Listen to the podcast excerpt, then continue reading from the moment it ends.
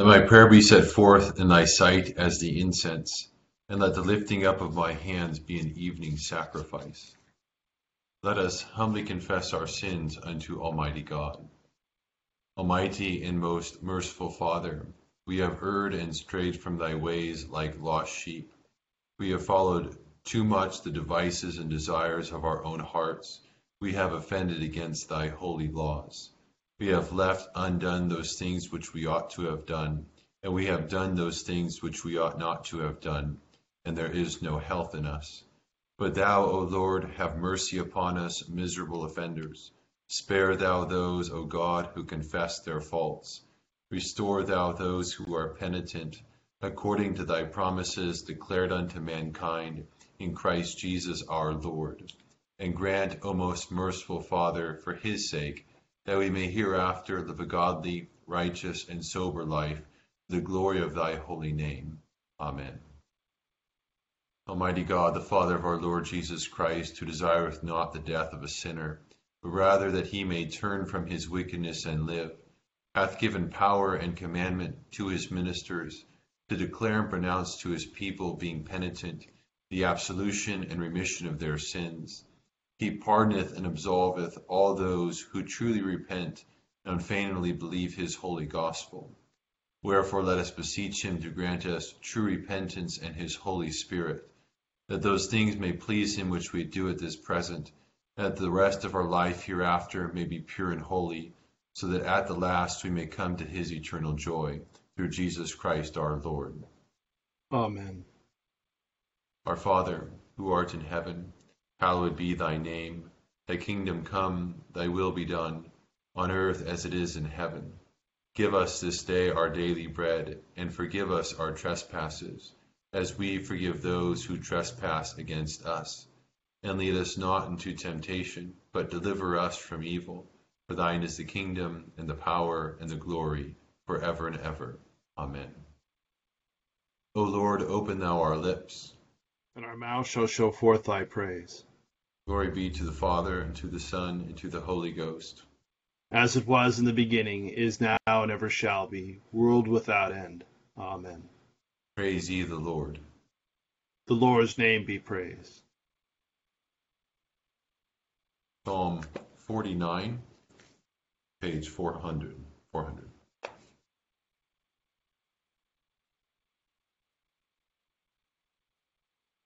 O hear ye this, all ye people Ponder it with your ears, all ye that dwell in the world. High and low, rich and poor, one with another. My mouth shall speak of wisdom, and my heart shall muse of understanding. I will incline my ear to the parable, and show my dark speech upon the harp. Wherefore should I fear in the days of evil, when wickedness at my heels compasseth me round about? There be some that put their trust in their goods and boast themselves in the multitude of their riches. But no man may deliver his brother, nor give a ransom unto God for him. For it costs more to redeem their souls, so that he must let that alone forever. That he shall live alway, and not see the grave. For he seeth that wise men also die and perish together, as well as the ignorant and foolish, and leave their riches for other. And yet they think that their houses shall continue forever, and that their dwelling places shall endure from one generation to another, and call the lands after their own names. Nevertheless, man being in honor abideth not, seeing he may be compared unto the beasts that perish. This their way is very foolishness, yet their posterity praise their saying. They lie in the grave like sheep, death is their shepherd and the righteous shall have dominion over them in the morning. Their beauty shall consume in the sepulchre and have no abiding. But God hath delivered my soul from the power of the grave, for he shall receive me. Be not thou afraid, though one be made rich, or if the glory of his house be increased. For he shall carry nothing away with him when he dieth, neither shall his pomp follow him. For while he lived, he counted himself an happy man. And so long as thou doest well unto thyself, men will speak good of thee. He shall follow the generation of his fathers, and shall never see light. Man that is in honor but hath no understanding is compared unto the beasts that perish. Glory be to the Father, and to the Son, and to the Holy Ghost. As it was in the beginning, is now, and ever shall be, world without end. Amen. Here beginneth the twenty-fifth verse of the second chapter of the book of Daniel. Then Arioch quickly brought Daniel before the king, and said thus to him, I have found a man of the captives of Judah, who will make known to the king the interpretation. The king answered, and said to Daniel, whose name was Belteshazzar, Are you able to make known to me the dream which I have seen, and its interpretation?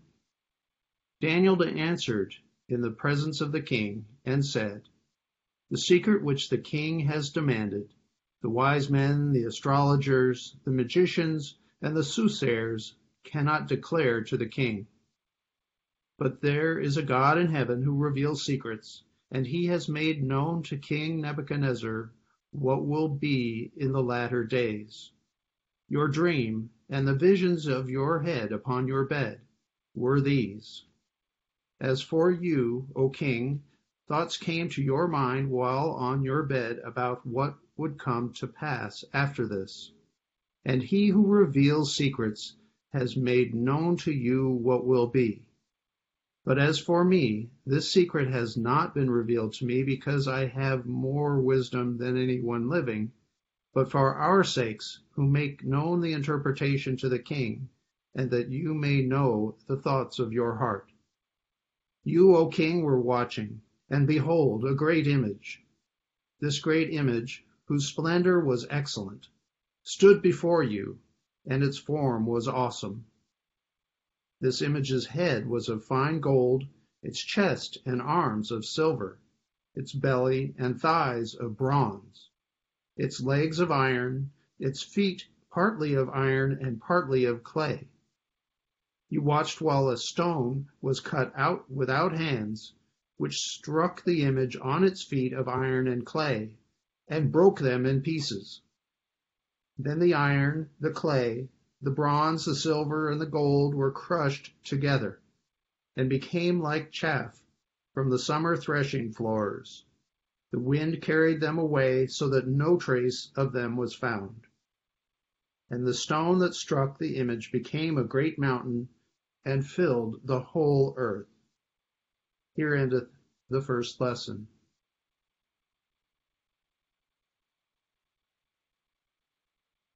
My soul doth magnify the Lord, and my spirit hath rejoiced in God my Saviour. For he hath regarded the lowliness of his handmaiden. For behold, from henceforth all generations shall call me blessed. For he that is mighty hath magnified me, and holy is his name. And his mercy is on them that fear him throughout all generations. He hath showed strength with his arm. He hath scattered the proud in the imagination of their hearts. He hath put down the mighty from their seat, and hath exalted the humble and meek. He hath filled the hungry with good things, and the rich he hath sent empty away. He, remembering his mercy, hath hope in his servant Israel, as he promised to our forefathers Abraham and his seed forever. Glory be to the Father, and to the Son, and to the Holy Ghost, as it was in the beginning, is now, and ever shall be, world without end. Amen. Here beginneth the twenty-first chapter of the Acts of the Apostles. Now it came to pass that when we had departed from them and set sail, running a straight course we came to Cos, the following day to Rhodes, and from there to Patara. And finding a ship sailing over to Phoenicia, we went aboard and set sail. When we had sighted Cyprus, we passed it on the left sailed to Syria, and landed at Tyre, for there the ship was to unload her cargo. And finding disciples, we stayed there seven days. They told Paul through the Spirit not to go up to Jerusalem. When we had come to the end of those days, we departed and went on our way, and they all accompanied us with wives and children till we were out of the city. and we knelt down on the shore and prayed. When we had taken our leave of one another, we boarded the ship, and they returned home. And when we had finished our voyage from Tyre, we came to Ptolemais, greeted the brethren, and stayed with them one day. On the next day, we who were Paul's companions departed and came to Caesarea and entered the house of Philip the evangelist, who was one of the seven, and stayed with him. Now this man had four virgin daughters who prophesied. And as we stayed many days, a certain prophet named Agabus came down from Judea. When he had come to us, he took Paul's belt, bound his own hands and feet, and said, Thus says the Holy Spirit, so shall the Jews at Jerusalem bind the man who owns this belt, and deliver him into the hands of the Gentiles. Now when he heard these things, both we and those from that place pleaded with him not to go up to Jerusalem. Then Paul answered, What do you mean by weeping and breaking my heart? For I am ready not only to be bound, but also to die at Jerusalem for the name of the Lord Jesus. So when he would not be persuaded, we ceased, saying, The will of the Lord be done. Here endeth the second lesson. Lord, now lettest thou thy servant depart in peace, according to thy word. For mine eyes have seen thy salvation, which thou hast prepared before the face of all people, to be a light to lighten the Gentiles, and to be the glory of thy people Israel. Glory be to the Father, and to the Son, and to the Holy Ghost, as it was in the beginning, is now, and ever shall be, world without end. Amen. I believe in God, the Father Almighty, maker of heaven and earth, and in Jesus Christ, his only Son, our Lord, who was conceived by the Holy Ghost, born of the Virgin Mary, suffered under Pontius Pilate, was crucified, dead, and buried. He descended into hell. The third day he rose again from the dead. He ascended into heaven, and sitteth on the right hand of God the Father Almighty. From thence he shall come to judge the quick and the dead. I believe in the Holy Ghost, the Holy Catholic Church, the communion of saints, the forgiveness of sins, the resurrection of the body, and the life everlasting. Amen. The Lord be with you. And with thy spirit. Let us pray. O Lord, show thy mercy upon us. And grant us thy salvation. O Lord, save the state. And mercifully hear us when we call upon thee. Endue thy ministers with righteousness. And make thy chosen people joyful. O Lord, save thy people. And bless thine inheritance. Give peace in our time, O Lord. For it is thou, Lord, only that makest us dwell in safety. O God, may clean our hearts within us and take not thy Holy Spirit from us. O God, who hast prepared for those who love thee such good things as pass man's understanding, pour into our hearts such love toward thee, that we, loving thee above all things, may obtain thy promises, which exceed all that we can desire, through Jesus Christ our Lord. Amen. O God, from whom all holy desires, all good counsels, and all just works do proceed, give unto thy servants that peace which the world cannot give, that our hearts may be set to obey thy commandments, and also that by thee we, being defended from the fear of our enemies, may pass our time in rest and quietness, through the merits of Jesus Christ our Saviour. Amen. Lighten our darkness, we beseech thee, O Lord, and by thy great mercy defend us from all perils and dangers of this night, for the love of thy only Son, our Saviour, Jesus Christ. Amen.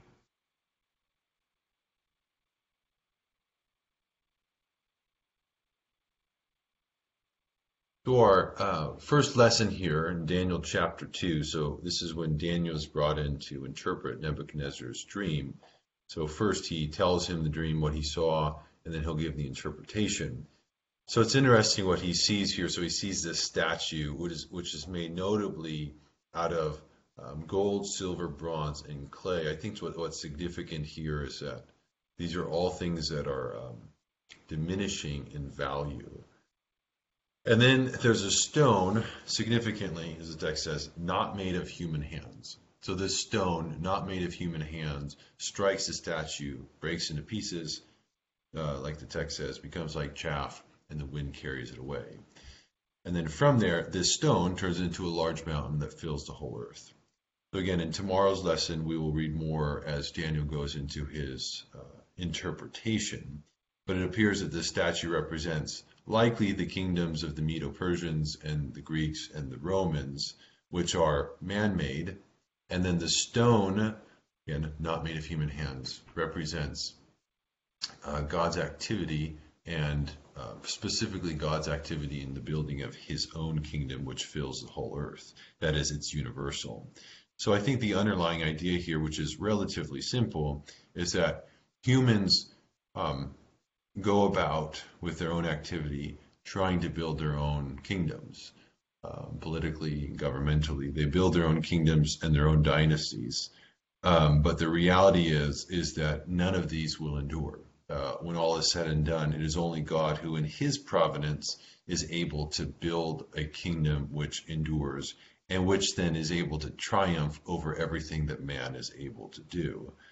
I think this forces us, um, especially in our political climate, but it forces us to really uh, reflect upon the nature of God's working and God's providence in our midst. Many of us, though maybe we're not we wouldn't say this explicitly, but we kind of function as deists, I guess, in this regard, thinking that God is either not involved in the kind of empires um, and kingdoms of man, or maybe at best we think God is involved, but he will only be involved at a future date, at a future point in time. I think what this does then, with kind of God on the side, it enables many to fall into a sort of way of thinking that looks primarily at human kingdoms and human governments as the way, then the way through which we establish that which we desire, but rather, and this is what the Bible always calls us to, though admittedly it's difficult. Um, but rather, what it calls us to is giving ourselves wholly to God's kingdom and to His righteousness um, and then from there, we go out into the world and we invite others to have a share of what we have. Then in our um, second lesson, so Acts 21, this is, in a way, this is the kind of the beginning of sorts of Paul's journey to Jerusalem. So he, these are the last of he, his sea travels, and then from there he will go, um, I think it's about 50 miles or so on foot to Jerusalem. And it's interesting here. So, I mean, there's a couple things that happen, but significantly, Agabus, who we've met before in Acts, if you remember back in Acts chapter 11, he was the one who um, prophesied about the famine. But here he gives a prophetic message about how Paul will be treated in Jerusalem, how the Gentiles will treat him there. And what's interesting, I mean, this actually happens twice. It happened before, and then it happened with Agabus. What's interesting here, I think, is that it's one of those cases where you have a divinely inspired message. So indeed, the Holy Spirit himself gives this message. But yet, all of those present, all of the humans, uh, misinterpret it. So God inspires a message, but then the interpretation given by the humans who are there are, is, is simply wrong, um, telling Paul that he shouldn't go to Jerusalem. Paul is the only one, though, who kind of remains firm in his resolve to travel to Jerusalem. Um, and he, yeah, he will not be dissuaded of that. So I think it, something to reflect on here is even though, or just because it appears that something might be difficult, just because it appears that something might be indeed dangerous, just as though it might appear that God is closing a door, as sometimes we like to say, uh, it doesn't mean that you shouldn't try to go through that door. Um, just because something is difficult doesn't mean that you should turn the other way and flee from it. Um, again, what this comes down to, I think, is vocation.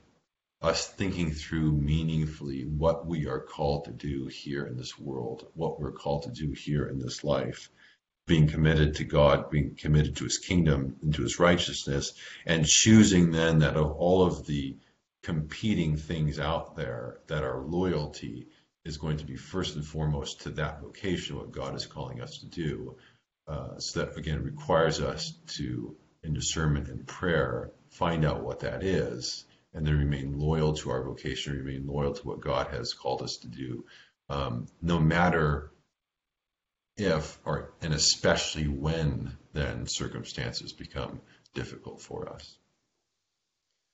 Continue now with our intercession on page 590. Take a second, call to mind those you're praying for.